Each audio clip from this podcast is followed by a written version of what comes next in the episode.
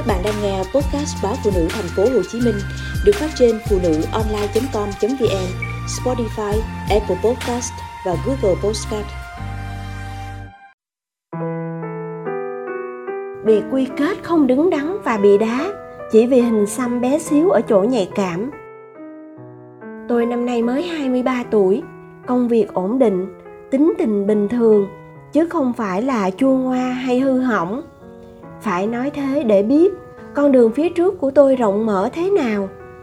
Và tôi luôn tự tin mình sẽ là một người vợ tốt khi sánh đôi cùng người mình yêu. Thế nhưng, tất cả những suy nghĩ đó của tôi lại bị một gáo nước lạnh dội xuống. Sau lần đi về ra mắt nhà người yêu, bố mẹ anh phản đối kịch liệt, tỏ ra không thích tôi ngay từ ánh mắt đầu tiên. Trong suốt cả buổi, họ dùng những từ ngữ trịch thượng có tính phân biệt khi nói chuyện với tôi. Ví như, kiểu người như cháu không hợp với gia đình này đâu. Tôi đã thật sự sốc. Tôi không hiểu lý do.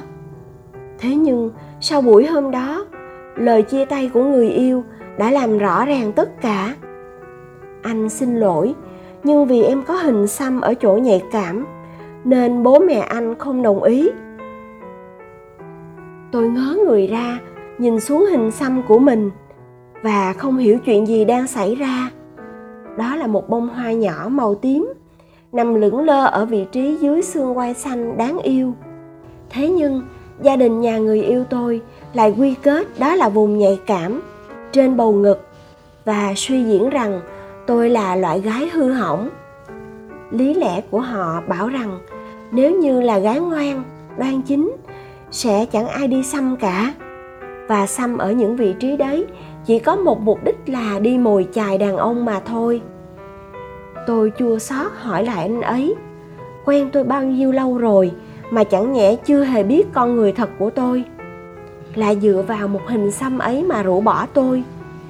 Thế nhưng, câu trả lời của anh ấy càng khiến tôi đau đớn hơn. Biết đâu có góc khuất nào đó của em mà anh chưa biết. Anh không dám mạo hiểm anh còn nói, trước đây, khi đưa tôi ra mắt bạn bè, mấy anh bạn thân cũng góp ý rồi, cũng xì xào sau lưng tôi rồi. Nhưng anh ấy vẫn cố im lặng để yêu tôi tiếp. Cho dù sự thật là anh phải suy nghĩ không ít lần. Thậm chí, anh còn đưa tôi về ra mắt gia đình anh như một phép thử thử phản ứng của bố mẹ anh để đi đến quyết định cuối cùng và có lẽ khi bị phản đối, anh đã không hề có một chút nào dao động suy nghĩ nữa. Anh quyết định chia tay tôi ngay lập tức. Anh cũng không ngần ngại kể cho tôi nghe về truyền thống gia giáo của nhà anh, rằng các mẹ, các chị dâu đều là những người nết na, biết điều.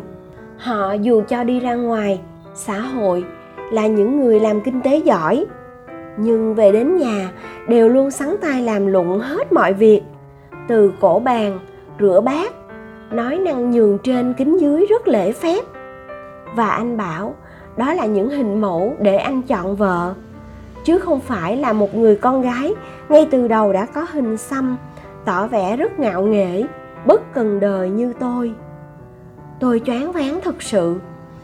Tôi không biết rằng chỉ một hình xăm nhỏ xíu mà tôi yêu thích, một cánh hoa mềm mại, dịu dàng neo đậu trên vai tôi, mà lại gắn với biết bao nhiêu lời nói không hay về chính mình như thế. Chẳng lẽ chỉ một vết xăm đó thôi đã gắn tôi với cái mát gái hư, bất kham và không thể làm vợ hiền, dâu thảo được?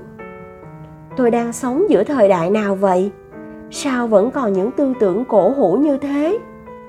Hình xăm đương nhiên tôi không thể xóa được rồi thế còn suy nghĩ của người khác thì sao? Có thể thay đổi được không?